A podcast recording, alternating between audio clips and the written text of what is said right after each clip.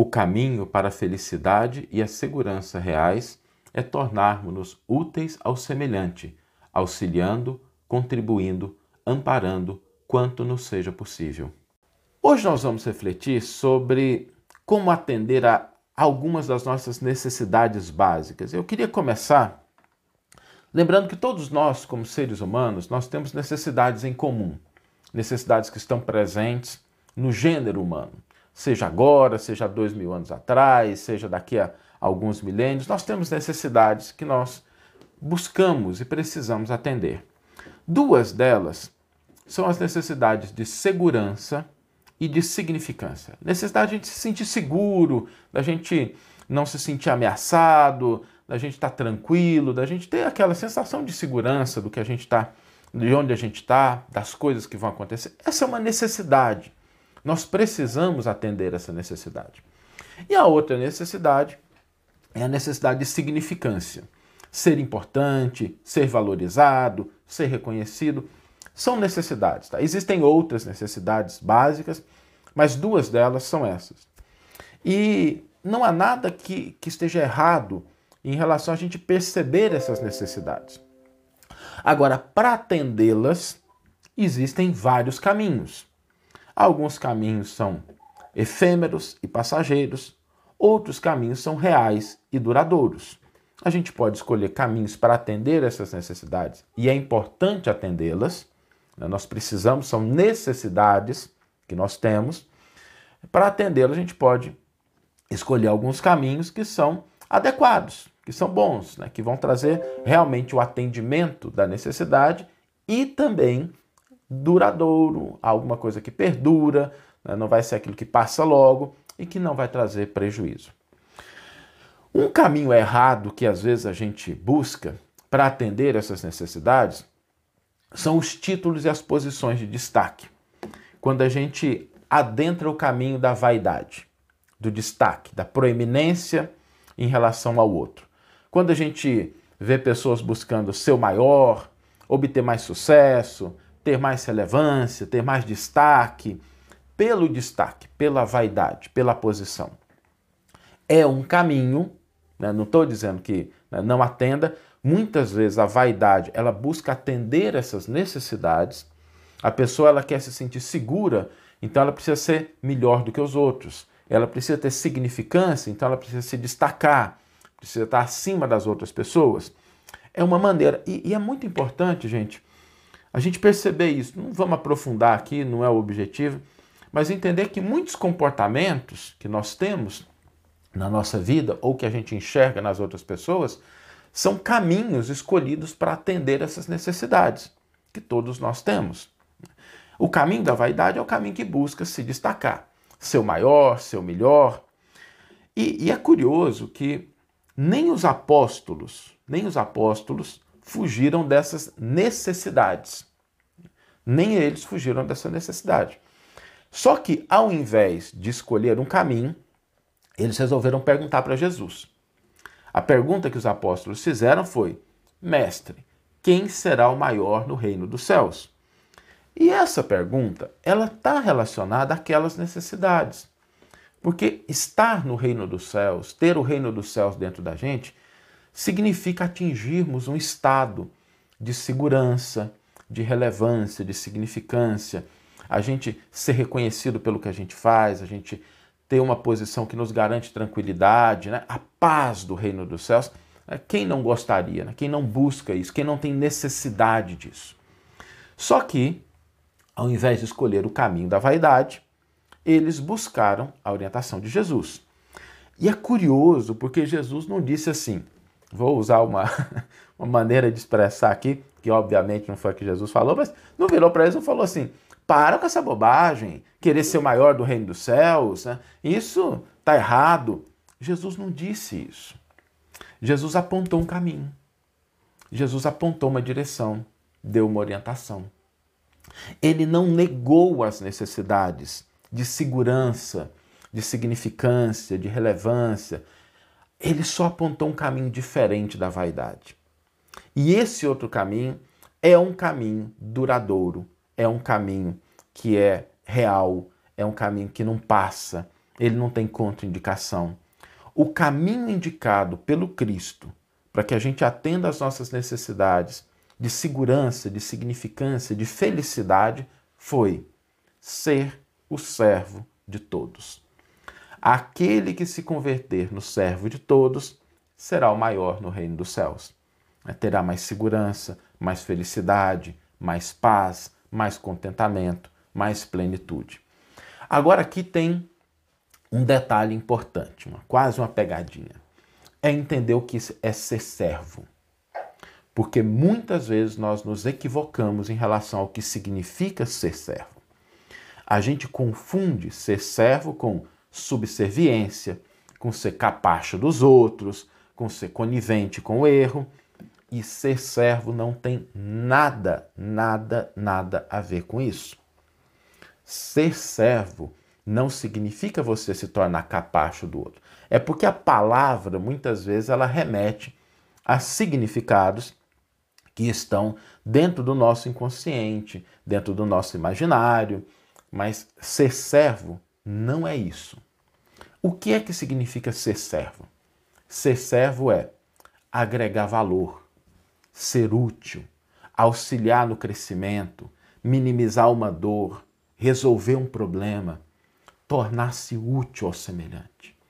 Às vezes a gente acha que porque está sendo subserviente, está sendo capacho dos outros, a gente está servindo, mas a gente não está servindo. Pelo contrário, às vezes a gente pode até estar tá prejudicando, a gente pode até estar tá incentivando no outro uma posição que está equivocada e que mais tarde pode trazer grandes prejuízos para aquela pessoa. Ser servo significa agregar valor, ser útil de fato. E são dois caminhos tão diferentes, porque quando a vaidade ela atende essa necessidade de segurança, de significância, dessa pseudo-felicidade, o que, que acontece? A pessoa vaidosa, ela se paralisa, porque ela não cresce, porque ela não está auxiliando. O auxílio ao outro permite o crescimento, permite o aprendizado. A gente tenta fazer de um jeito, não dá certo, a gente muda a estratégia, a gente busca uma maneira diferente, a gente tenta aprender para poder ser mais útil. A vaidade não. A vaidade ela paralisa. A vaidade olha para o outro de cima para baixo, para manter a distância. Quem é servo olha para o outro e que às vezes está numa posição, naquele aspecto, pior, para estender a mão, para auxiliar. A vaidade fica sempre preocupada, né? Porque se o outro está crescendo, ela já se sente ameaçada, né? Ah, mas está crescendo, vamos, vamos deixar um jeito de diminuir o outro, apontar uma crítica, apontar um defeito. Né? Quem é servo, quem é útil, se alegra com o crescimento do outro. Quando a pessoa, ela de fato incorpora esse sentimento, e aquilo que ela faz auxilia o outro a se tornar melhor, a pessoa se sente mais feliz. Então são dois caminhos para atender essas necessidades de segurança, de felicidade, de significância, e são dois caminhos que um é efêmero, passageiro, que é o caminho da vaidade, o outro é duradouro, o outro é um caminho que persiste, o outro é um caminho real, que a gente se tornar servo de todos a gente compreender que, de fato, quanto mais valor nós estamos agregando para aquele que está ao nosso lado, mais nós estamos crescendo, mais nós estamos consolidando a nossa posição no reino dos céus que está dentro do nosso coração. E isso em todos os campos da nossa vida. Todos os campos. Na nossa família, no nosso ambiente profissional, no ambiente religioso, no ambiente social, tá? na sociedade de uma forma geral. Essa é uma lei que ela impera em todos os lugares. Se a gente quer realmente segurança, significância, aprendamos a servir, a auxiliar, a cooperar.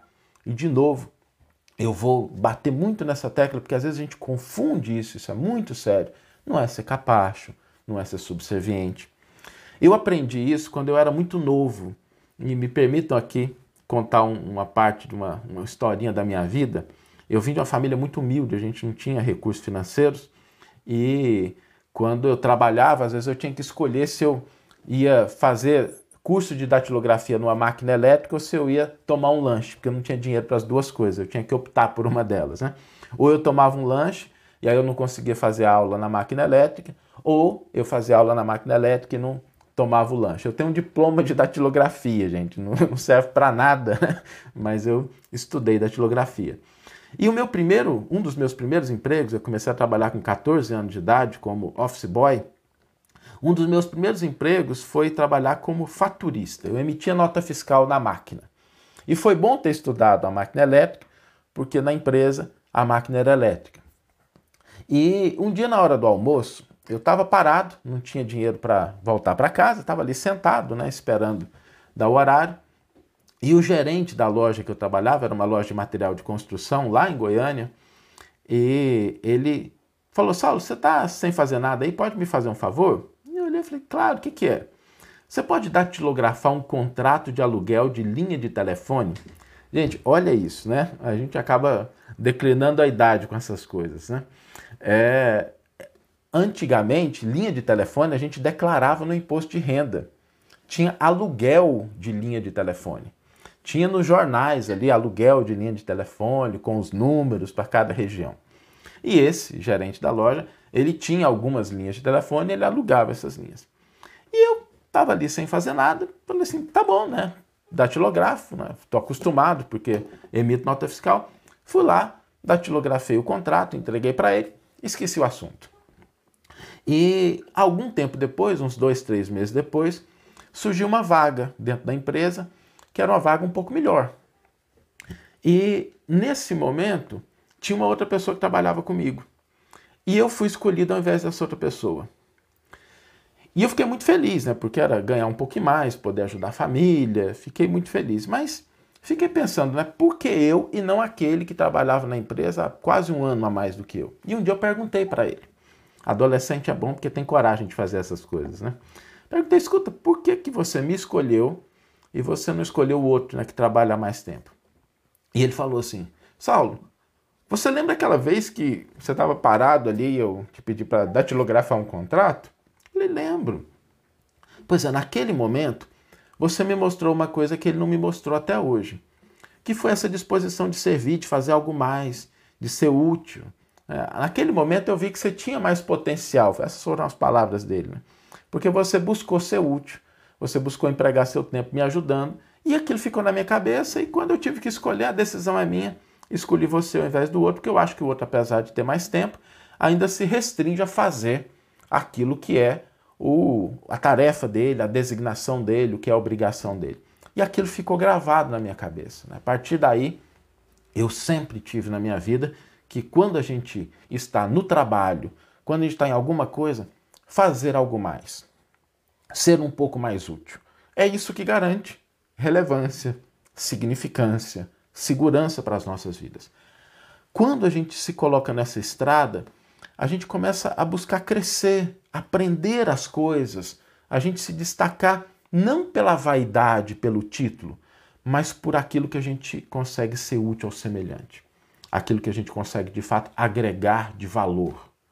Então, o segredo, o caminho apontado pelo Cristo no Evangelho é servir, auxiliar, cooperar, na medida das nossas possibilidades, indo até um pouco mais, agregando valor. Essa é a maneira da gente realmente atender essas necessidades. Porque às vezes a gente tenta atendê-las de uma maneira equivocada, temporariamente elas são atendidas, mas não é uma estratégia duradoura. Então busquemos aí nos tornar servos, aqueles que auxiliam, que cooperam dentro da nossa posição, em qualquer circunstância que a gente estiver. Esse é o caminho apontado pelo Cristo para que a gente possa alcançar o atendimento dessas necessidades e a felicidade real, a posição que a gente quer no reino dos céus que começa dentro do nosso coração. Vamos ler agora a íntegra do versículo e do comentário que inspiraram a nossa reflexão dessa manhã. O versículo está no Evangelho de Marcos, capítulo 10, versículo 43, e nos diz o seguinte: Entre vós não é assim, mas quem quiser tornar-se o maior entre vós será o vosso servidor. E Emmanuel intitula O Maior. Ainda e sempre, a vaidade humana prossegue na caça incessante aos títulos máximos na terra. Cartazes da imprensa e programas radiofônicos na atualidade cogitam de campeões variados que brilham passageiros na ribalta do mundo. O maior pensador, o maior cientista, o maior industrial, o artista maior. E o campo de realizações terrestres, copiando-lhes o impulso, apresenta com garbo os seus expoentes mais altos. O maior arranha-céu, o maior transatlântico, o maior espetáculo, a fortuna maior. Todavia, semelhantes pruridos de evidência terrestre não são novos. Há quase 20 séculos surgiam entre eles, surgiam eles igualmente no colégio dos seguidores humildes do Senhor. Nem mesmo os aprendizes do evangelho despretensiosos e simples, conseguiram fugir à tentação do destaque pessoal. Quem seria o maior no reino dos céus? E a resposta do Cristo, ainda hoje, é um desafio à nossa fé. O maior no reino do amor será sempre aquele que se fizer o servo infatigável de todos, aquele que, em se esquecendo, oferece aos outros a própria alegria que não possui, e que, em se ajustando à máquina do bem, possa apagar-se contente e anônimo, atendendo no lugar que lhe é próprio a tarefa que o Senhor lhe determina. Se procuras desse modo a comunhão com Jesus, onde estiverdes, ouvida a ti mesmo pela glória de ser útil. Ajuda, aprende, ampara, compreende, crê e espera cada dia e servindo sempre, encontrarás com o Mestre Divino a felicidade perfeita, penetrando com ele o segredo sublime da cruz, pelo qual, em se rendendo à suprema renúncia, fez-se a luz das nações e a esperança da humanidade inteira. Que você tenha uma excelente manhã, uma excelente tarde ou uma excelente noite e que possamos nos encontrar no próximo episódio. Um grande abraço e até lá!